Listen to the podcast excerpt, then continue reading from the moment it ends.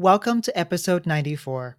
Today, Alex Shevrin Venet joins us to talk about her book called Equity Centered Trauma Informed Education. Welcome to the Teaching Multilingual Learners podcast. This podcast celebrates teachers who answer the calling to serve multilingual students and their families.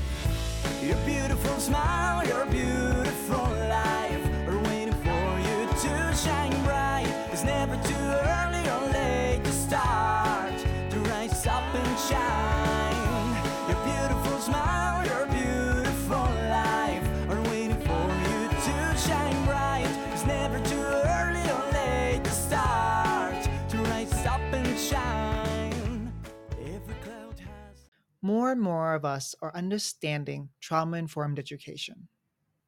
I do not have the slightest idea of how to support students who have been through trauma such as violence and natural disasters. Alex adds another look at trauma, the one produced by schools as a result of inequitable learning experiences. Many of us are realizing that schools can be an oppressive place for minoritized students. In this episode, she'll provide a framework for being proactive in and planning for equity centered trauma informed education. Moreover, she implores us to be proactive in not participating in a system of oppression so that we do not inflict trauma on our students. Now, on to today's podcast. I am so excited to have consultant and author Alex Shevrin Venet on the podcast. Welcome, Alex.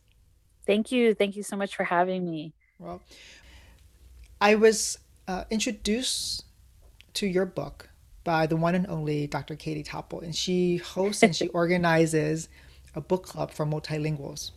And when she basically says, I'm reading this, you should read it, we all go and run to the book and read it. and um, I haven't yet read your book, and I'm so excited to uh, learn about and read about your book. So, before we get there, can I ask um, what has been your experience? Let me pause my gas. Can you tell us a story that really has informed uh, your book?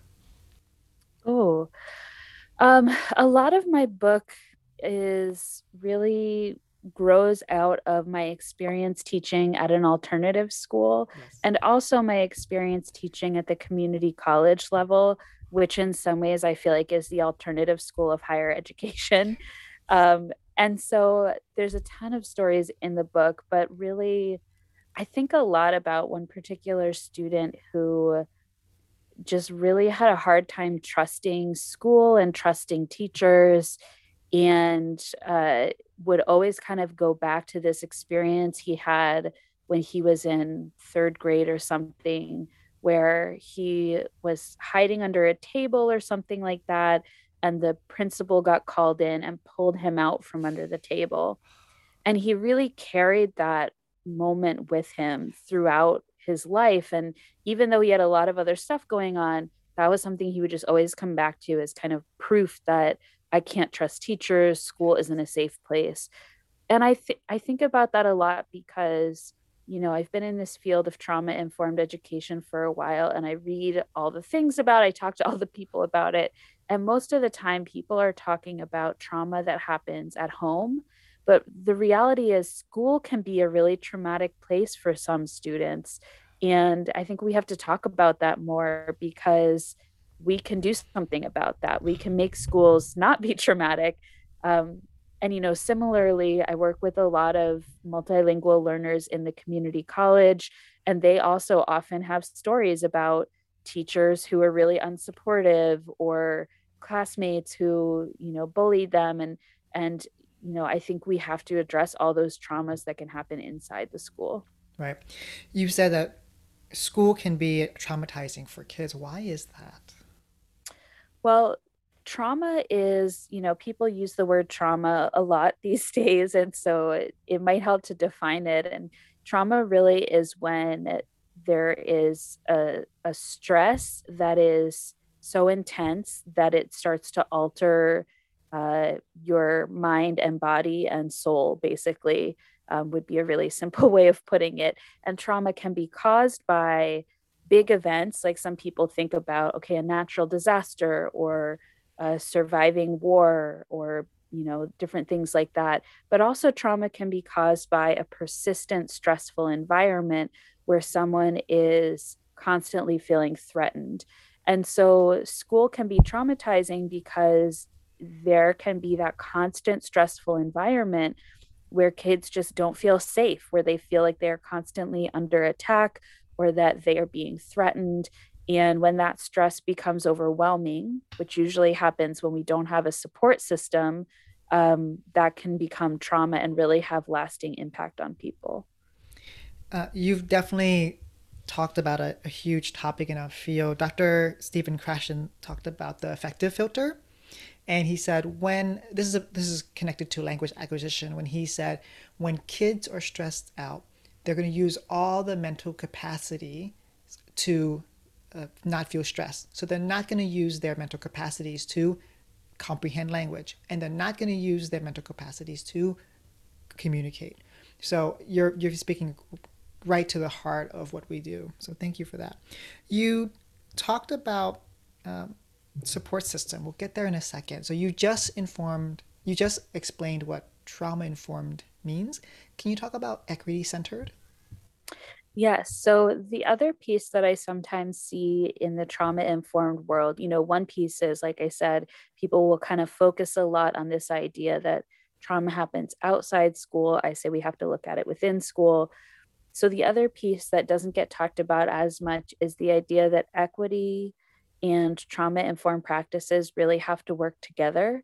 You know, sometimes I will pick up a book on trauma informed education and it doesn't talk about race, gender, it doesn't talk about um, kids who are LGBTQ uh, being bullied and harassed inside of school. It doesn't talk about religious discrimination. And I kind of go, well, how can we talk about trauma without talking about all that stuff? Because marginalization can cause a lot of trauma.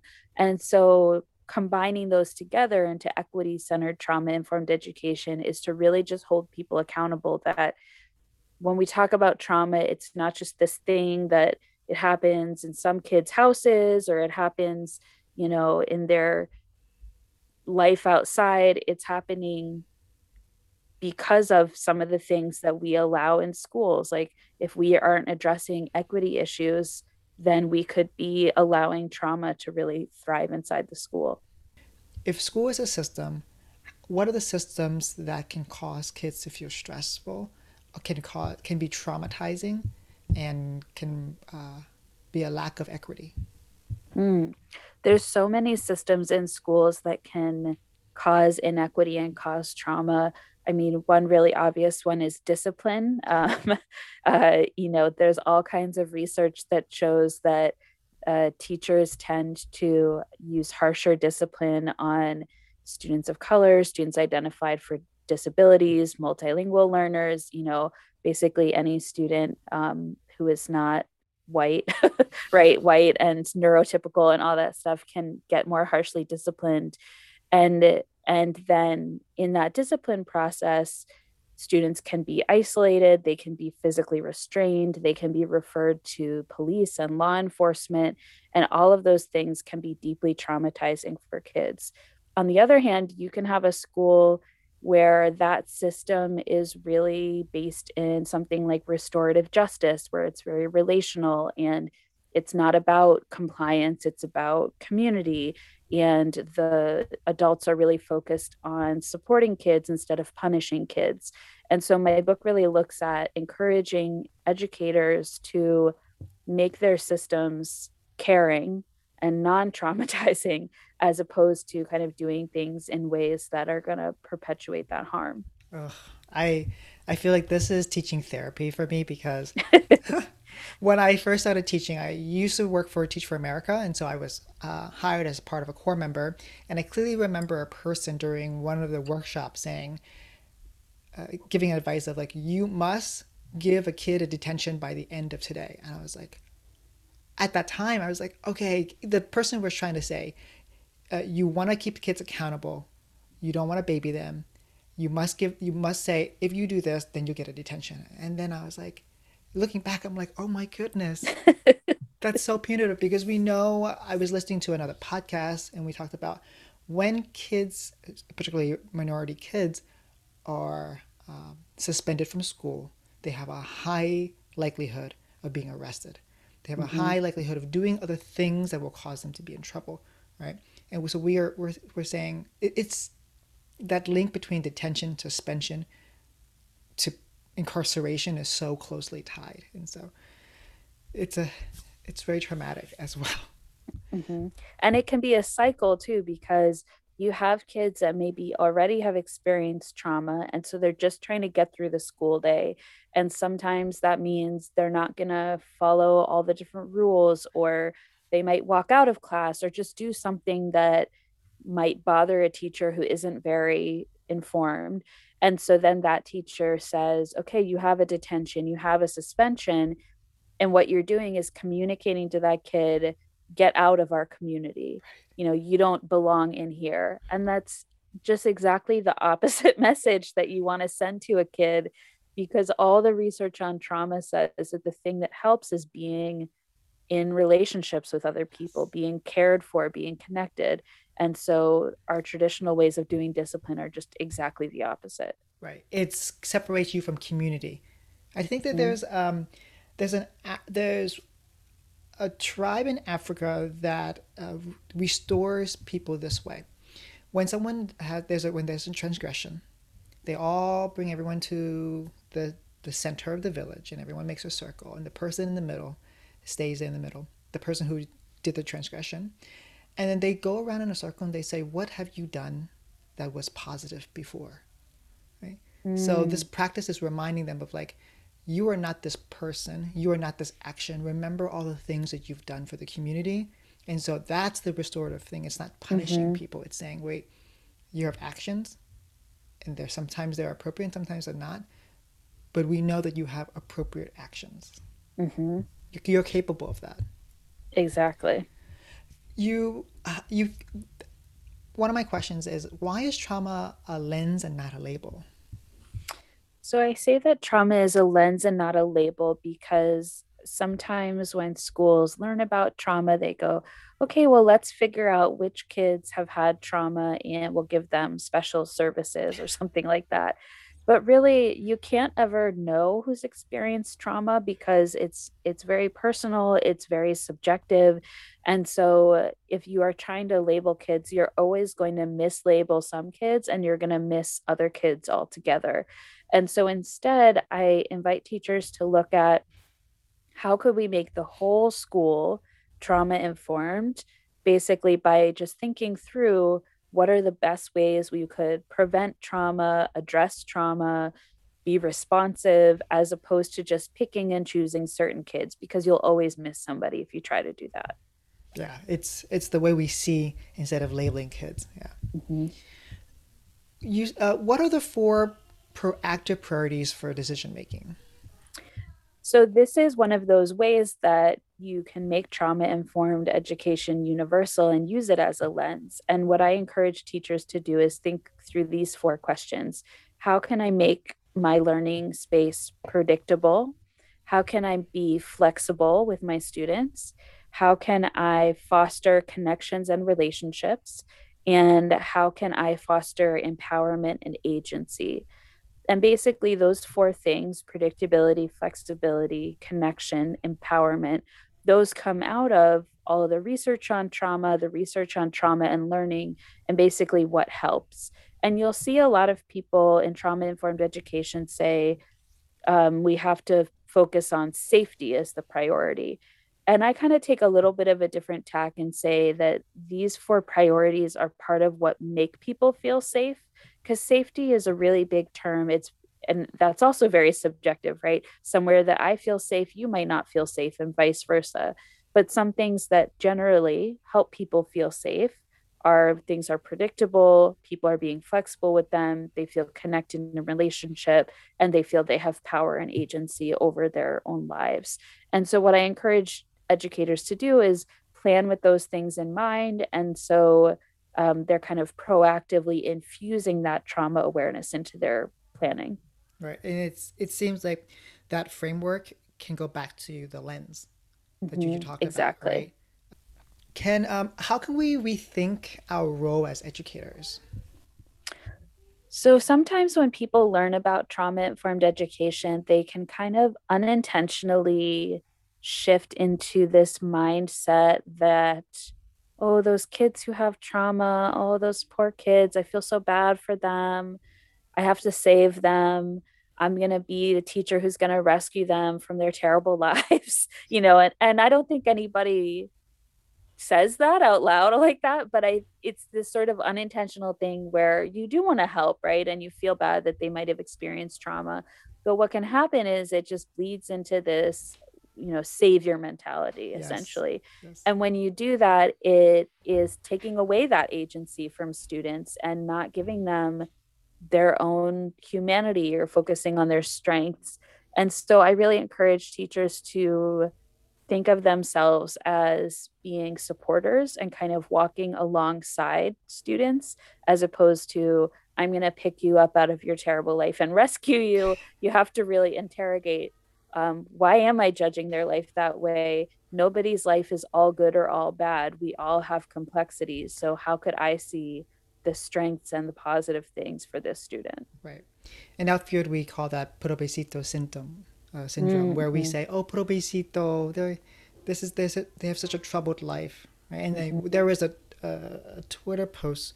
Someone had a, a, multilingual, and you could see them like with like ragged clothes, and you're like, "That's not all multilinguals." Mm-hmm. It's like, and the, what way are we seeing kids, right? And it there's definitely um, that that savior mentality, but I, I see it as like a, a, a knight on a white horse right? mm-hmm. riding in exactly right and and then that's that goes back to the lack of agency part mm-hmm. if you're saving someone if you're in the position of trying to save someone then you're taking away your the agency exactly?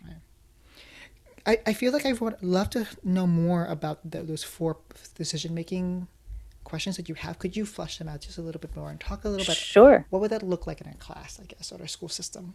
Sure. So, you know, there's all kinds of ways you can implement these, but let's say that you are basically just planning, um, you know, your first couple weeks of school and you're thinking of setting your routines and getting to know your class. So, when you think about uh, predictability, that's just the things that teachers already do, like routines and and having you know clear expectations and and making sure students know what's coming for people who are experiencing trauma, this is helpful because, like we talked about, when you're um, experiencing a great deal of stress, your brain is really busy deciding if it's danger around you. And so, the more that things feel predictable and transparent, the less energy you have to spend wondering, you know, where do I go? What do I, you know, I almost think about if you're going through an airport um, and you're, you know, trying to look for the sign that's going to show you where your gate is and the gate is moving all around right you're so stressed you don't even know where you're going if you have a really nice map and there's signs that are translated in all your languages and stuff you can go okay i know where i'm going i'm going to stop and get a smoothie on the way you know so that predictability but then i tell people predictability doesn't mean being rigid. So that's where the flexibility comes in. Because when you're going through trauma or stress or just a hard time, you need people to be flexible with you. You know, there are times when you're not going to necessarily get everything done, or you need a break, or you need to do something in a different way. And so just having that flexibility and not getting too just set in your ways. Then there's that connection piece because when we feel like we can trust and be connected to the people around us, uh, that is super important. And so I encourage teachers to think about how can my students be more connected as a result of anything we do in this class so um, if we're practicing speaking let's not just like read sentences out of the textbook let's actually talk and get to know each other um, if we are you know practicing writing who could we write to inside or outside of the school that would build a relationship maybe with community elders or something like that. And then the final one is that empowerment. So that's about having that agency and choice because if someone else is trying to control us, that doesn't usually feel very safe or good to people. And so giving students as much choice and voice as possible. Um, and, you know, sometimes teachers struggle with this because they go, well, I have this curriculum or I have this way I'm supposed to do things, but just finding are there any little ways within that? And also, really just coming back to honoring the person's humanity. You know, when you see them as a whole person with their own choices and self determination, then that builds their sense of agency. Right. And teachers can automatically do that with differentiation, right? They don't have to yes. say, here are 30 different lesson plans. It's saying, here are three options for your summative. Which one do you want to do? And then exactly that connects to the connection part. You can say, okay, of these three types of summatives, uh, you're going to pick the topic that you want to write about. For example, let's just say I'm going to look at my grade eight Renaissance unit and we're talking about invention. So we moved away from studying dead white Italians mm-hmm. and glorifying them and saying, what do they do? Uh, we're now moving back into, we're learning about the Renaissance, but we're saying the concept of is about innovation and invention. Now we're going to say, in your summative, we want you to create, we want you to research uh, an invention, an inventor, or innovation that came from your country. Mm. Right. And so there's that mm-hmm. connection part.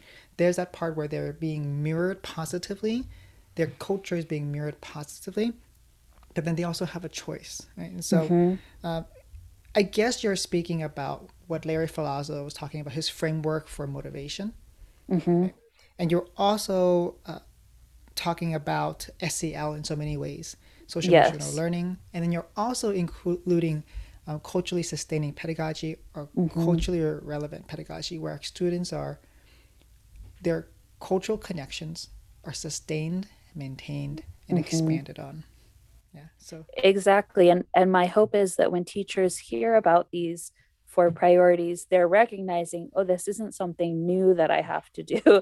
this is what I'm already doing. And then I also encourage teachers to go through and reflect on which of those areas they have strengths and weaknesses in. I know for myself, I'm really good at flexibility, but sometimes that means that my classes aren't that predictable because I'm always trying to adjust and change things up. And so, because I know that, then I go and when I'm planning class, I go, okay, I have to remember I need to keep this predictable. I told them we were going to do this. I have to still do that. So, I think that reflection piece is really important.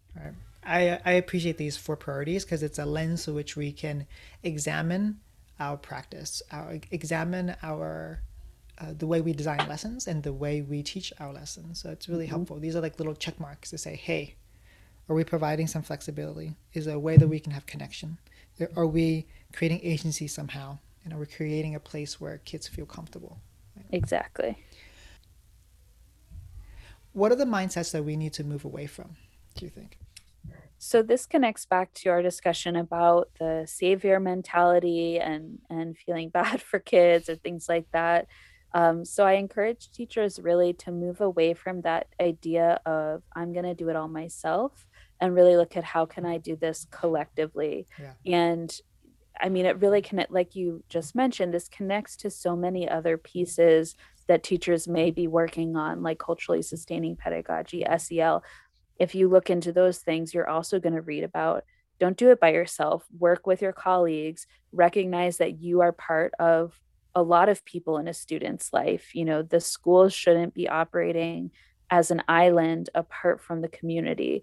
And so we have to just let go of that idea that the teacher is a hero and is going to save everything um, and really work communally. Um, and really, you know, mindset shifts as well there's all kinds of them inside of trauma informed education, like moving away from a punitive mindset into a restorative one that we talked about.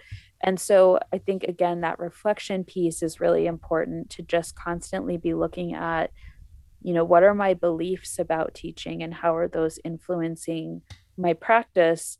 And then layer onto that, what do I know about what students with trauma need? What do I know about the students in my school and what they need?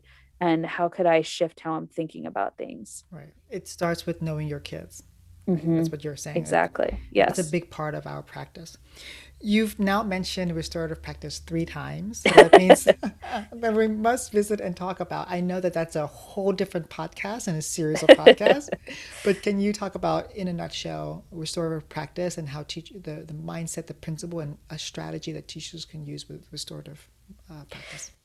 Yeah, so restorative practices is basically the idea that you shift away from the the focus on there are rules and when you break a rule there's consequences and instead you look at there are relationships and when you harm someone else you try to make it right. And so it's really a shift away from you know the rules to people. So you're focusing on those relationships. So it's very in line with trauma informed education and in a lot of ways i think they really have to go together. But you can you know there are places that are looking at restorative practices that wouldn't necessarily call themselves trauma informed and vice versa. And so it's another one of those intersections that like you said we could talk about for a long time but it's really rich to dig into. Yeah. I'm thinking about yesterday. So here's a personal story uh, my niece was eating, and this applies to restorative practice. Right? So my niece was eating lunch and with her f- little friends on, uh, so they're just eating lunch, and I noticed that they we were trying to get her to eat quickly because we're about to go to the park, and she gets really distracted by sitting with her friends.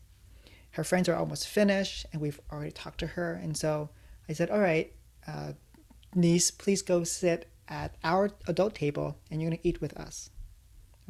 And then when she sat there, I said, "The reason we're not punishing you, we're trying to give you focus." So mm-hmm. when you mm-hmm. move away from your friends, you're able to focus. So when you're able to focus, you eat more quickly so that you can go, so we can go to the park with, so that no one waits for us alone. And so mm-hmm. she, she ate and she continued. And I said, like a few minutes later, I talked to her again. She's at the table and I said, so if you were to go back to sit with your friends again, what will you do? And she said, well, I'm going to focus by eating. And I said, great. Here's one strategy that you could use. Make sure that you eat when you eat uh, eat and don't look at the food instead of turning to talk to your friends before you eat right? And i said is that something you can do? She said oh yeah okay.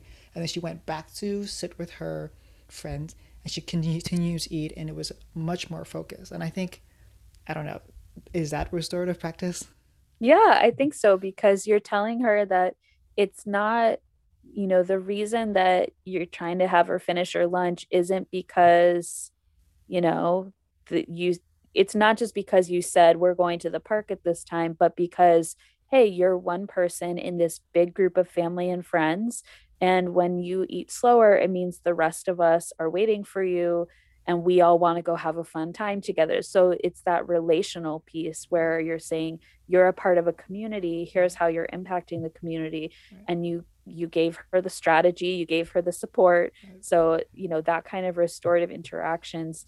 And I think a lot of people are really um, comfortable doing stuff like that when it's just with a person or or a family member. Um, and so the trick is figuring out how do I make sure that that can happen at school when everybody is stressed out and there's a lot of kids. Um, and there, I mean, there's a lot of wonderful resources about restorative practices. Right. So if anyone wants to get started, there's right. just so many. Right. Let's talk about uh, the system part. Like, what are the systems we could do uh, to make to to apply the practices that you're sharing? So there's some systems changes that are really big, and I think most teachers don't feel like they have a lot of influence over. For example, um, like high stakes testing and education funding, and like a lot of those big things really need to change. Um, but you know, teachers can help advocate if they can. Um, but within a school, there's also things like um, you know the discipline systems. There are policies. So, for example um, policy on when students are late? Are they punished or are they welcome to school? Are there policies on excused, I don't know why I'm thinking about attendance so much, but excused absences? And then there's also systems for the teachers. Like, are the teachers getting support? Do they have time to talk to each other? Um, are they feeling supported uh, by their leaders? And so what I encourage teachers to do in my in my book is really think about what is a system in your school that you might have influence over and how could you advocate to shift it?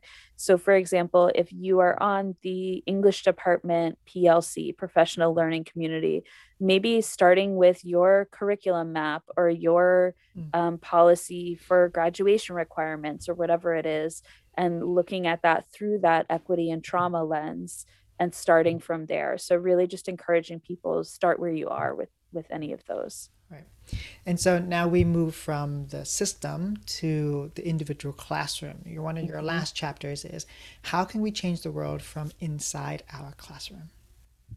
Yes. So in a lot of the books on trauma informed education, you'll see a lot of stuff about oh trauma is coming into your classroom and so you have to respond by you know doing this learning support or being sensitive, regulation activities, but there's also a way that your classroom has an influence on the existence of trauma in the world. And if that sounds really big, it kind of should, but the idea is right that as teachers, we're helping shape the next generations. Yes. And I think we, uh, you know, we all connect to that mission.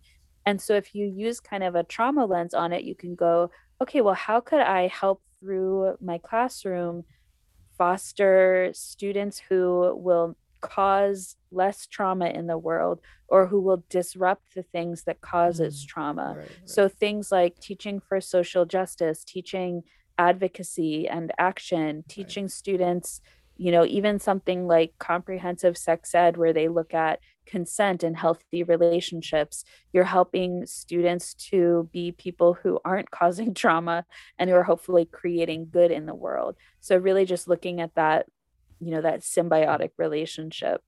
Oh that's okay. I, I can see myself doing that now. Um, so sometimes i will when there's a conflict in the classroom and the kids are i use basically do this with my 10th graders or my older kids. I always tell them stories about my own practice mm-hmm. so for mm-hmm. example like i for example i'll tell them a story when my boyfriend and i uh, we would when we have conflicts we used to just argue back at each other and we weren't listening, right? Mm-hmm. Until I started the practice of paraphrasing. And I would tell them, I was like, hey, when you have a conflict in the future, this is what I want you to do because my boyfriend and I, we do this. So when he said, whatever he says, he goes first. He says, I feel this way, what's ever happening, da, da, da. and I and I parrot back and I paraphrase in the most kind mm-hmm. way I mm-hmm. can, and I say, I hear that you're saying this. Is that right? Right?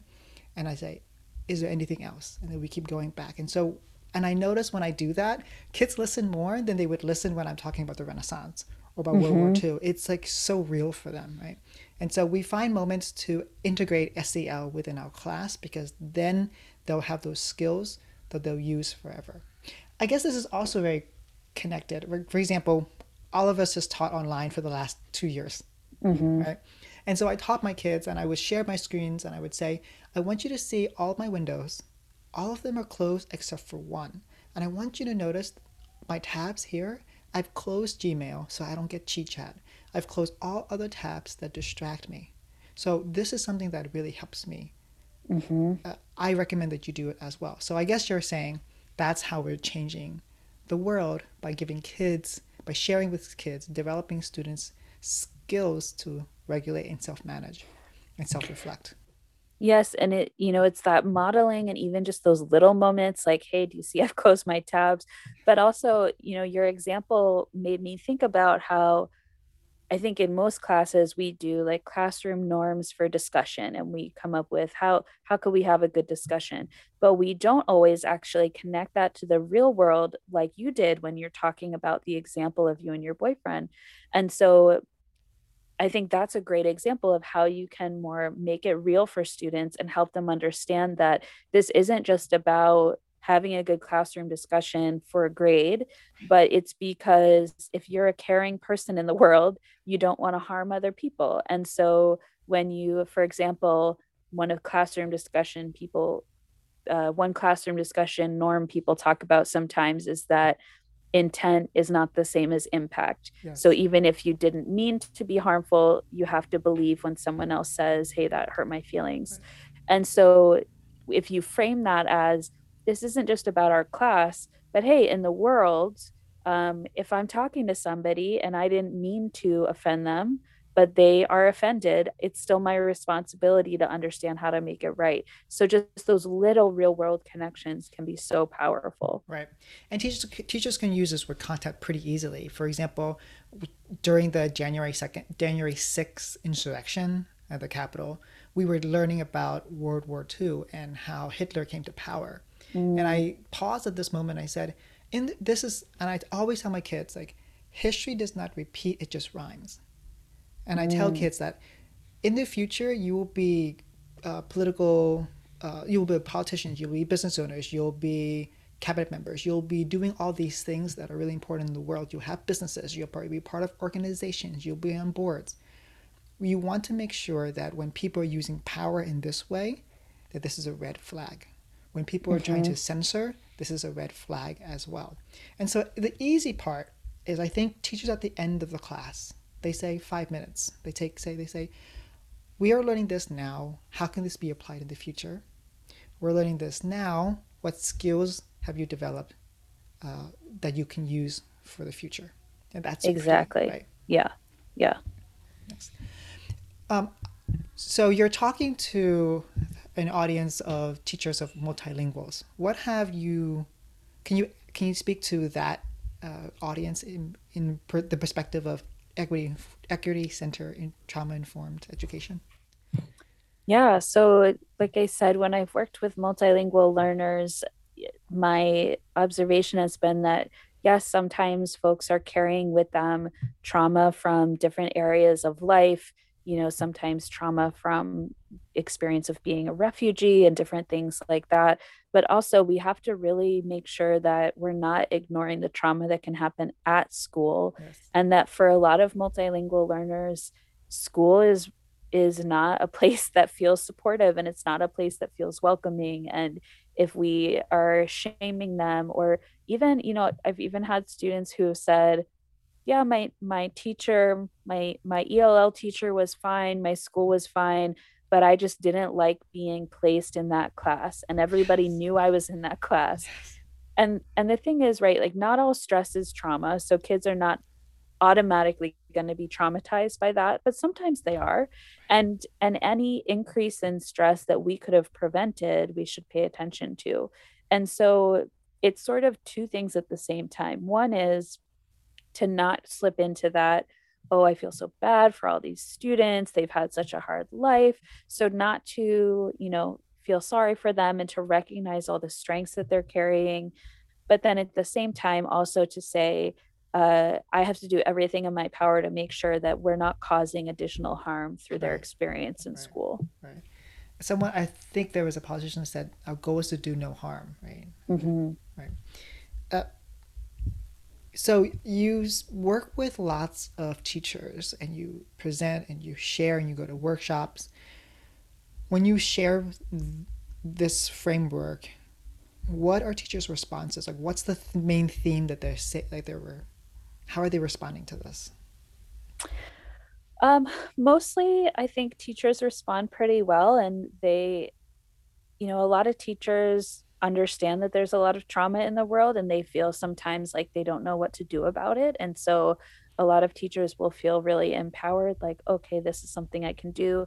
And a lot of teachers also, in this particular lens of equity centered trauma informed education, they go, oh, good, because I read this other thing about trauma informed education and it did seem really savory, or it felt too mushy, or it felt too color you know it, it didn't talk about race and racism and that felt weird. So when they see that you can tie them together equity work and trauma informed work they go oh this is what i was looking for when i tried to look up trauma informed education.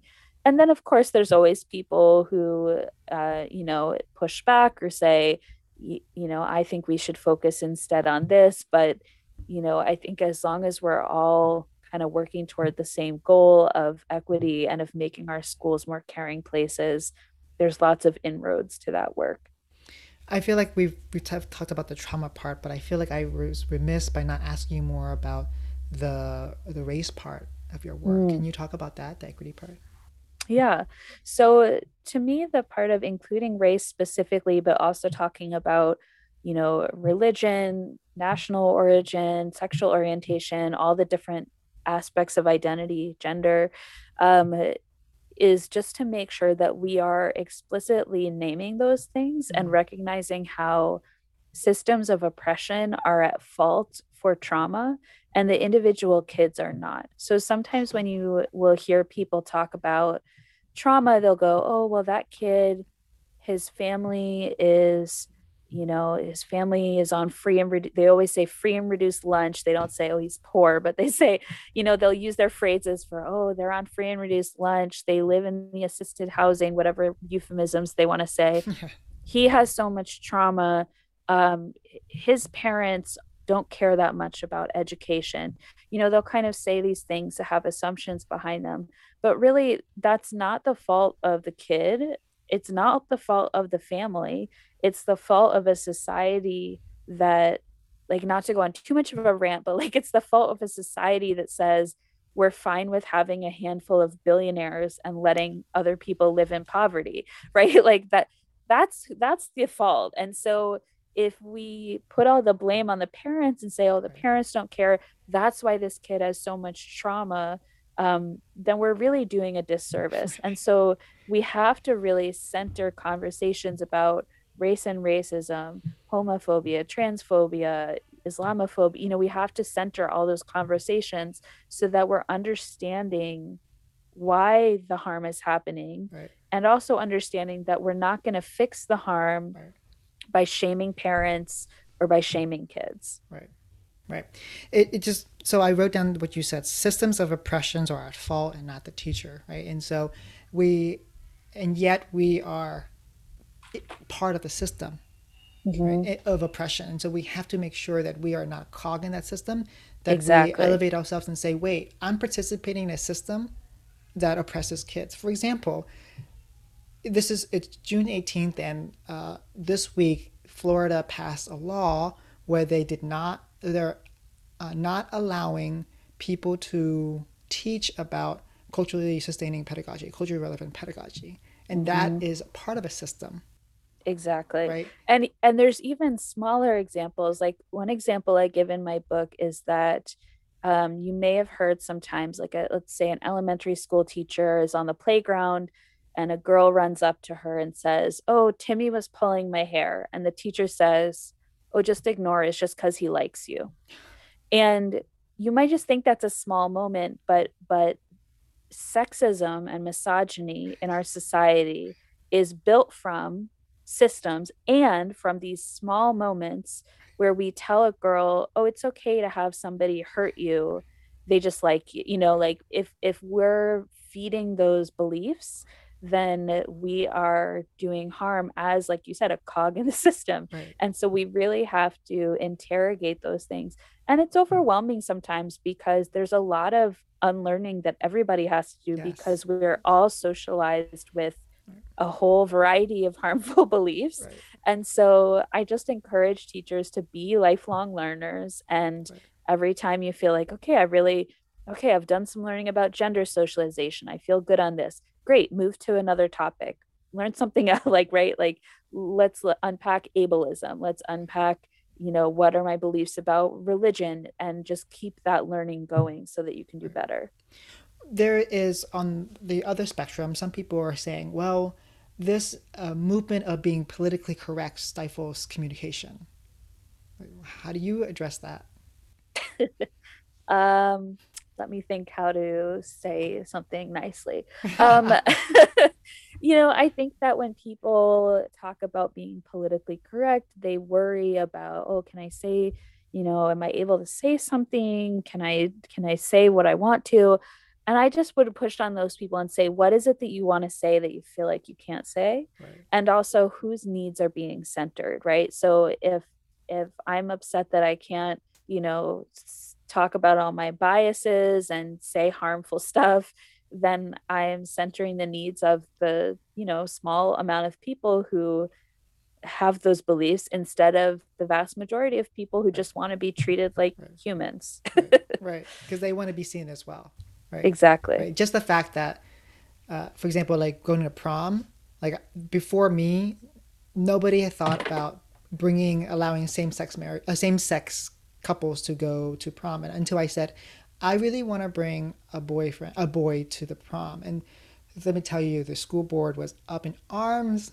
They were, this was like 20 years ago, so they were like, uh, mm-hmm. we uh, we don't know what to do. Um, so, anyways, they allowed that, and that was that was like a, a moment of, of saying the the system is changing because now they're allowing a different rep- representation of just the heteronormative mm-hmm. uh, practices to take place, right? Mm-hmm. So I want to end this podcast with two questions. The first one is, um, what is one strategy? So this is very uh, conceptual and big. So how do we make it? How, what's the first step for teachers that you recommend? So I'll answer that with a little bit of a non-answer, which is that in my book I say anywhere that you start is yes. a good place to start. Yes. So truly any place that you feel like you can start making change is a good one. And when I um, when I do workshops and classes with teachers, sometimes I'll do a project where they're picking a place that they're going to make a change for equity centered trauma informed education. And I truly tell them just pick a place where you have influence and you think you could do it. Right. And so I've had students rewrite a unit. I've had students run a workshop for other teachers. I've had students um, uh, advocate for a better paid time off policy with their union. You know, they do all kind of different things. And so it's more about understanding the goal and then figuring out where could I make some change toward that goal. Right. It's saying um, not focusing on what you can't do, focusing on what you can do. Exactly. Right. So here's the last question. It's a metaphor. It's a closing activity. It's called traffic light teaching. And so, mm. what is red light? What is something you ask teachers to stop doing? Yellow light. What is something that you ask teachers to start doing? Kind of like when you see a yellow light, you start to slow down. Hopefully, mm-hmm. or you some people might start to speed up. and then green light is uh, what is something you ask teachers to keep on doing? Oh, that's great closing activity. I'm going to mm-hmm. steal that. Please go ahead. um, something I ask teachers to stop doing is uh, labeling kids yes. by your perception of whether they've experienced trauma or not. Uh, something I would ask teachers to start doing is to start. Oh, that's such a good one. Um, I would ask teachers to start using your paid time off and vacation days because if you aren't feeling well then you can't support your oh. students oh. and take care of them and something i would ask teachers to keep doing is keep making change and learning and you know i just know so many educators who are doing really innovative stuff in their classroom and even with all these um, really misguided laws that are going on in florida texas wherever oh just just keep doing what you're doing. Keep pushing for change. Yes.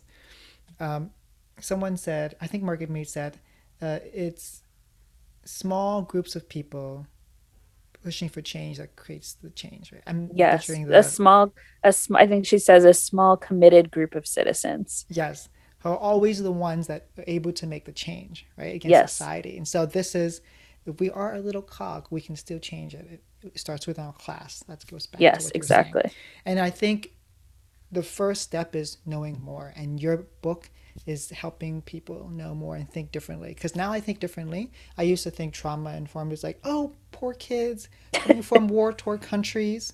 Oh, poor kids coming from poverty. But it's like, oh wait, what are what are the things we are doing as a school unintentionally mm. that is causing that trauma and that isolationism and alienation as well. So, Alex, thank you again for spending the time and for your generosity of uh, enlightening our understanding. Thank you so much for having me on. Before we recap this episode, I have a favor and an invitation. My favor is to ask you to please review this podcast if you found it valuable so that teachers like you become inspired and informed in their advocacy work. My invitation is for you to enroll in my scaffolding learning or teacher collaboration courses. I've taken the principles that I've learned from experts in the field, I've applied them to my classes, I kept the things that worked and am sharing all of them in these courses. I hope you consider enrolling. Now, onto our recap. I really appreciate the four questions that Alex offer to help us reflect on if we're inflicting school based trauma. These questions are 1. How can I make my learning space predictable? 2. How can I be flexible? 3. How can I foster connection and relationships? And 4. How can I foster agency? Notice how this framework of questions does not require us to teach with another program. We just have to design instruction to prevent and address school based trauma. There is a lot of truth to Alex's thesis that schools can unintentionally produce trauma. No teachers want to be the reason why students leave schools being traumatized. So let's see our instruction through these four questions to prevent school borne trauma. In the next episode, we'll meet with Dr. Gholdy Muhammad. She'll share with us her book called Cultivating Genius An Equity Framework for Culturally and Historically Responsive Instruction. Thank you for listening. I'll see you soon. Be safe and be rooted in peace. It's your turn to play traffic light teaching. Tweet at me either your red, yellow, or green light from this particular episode.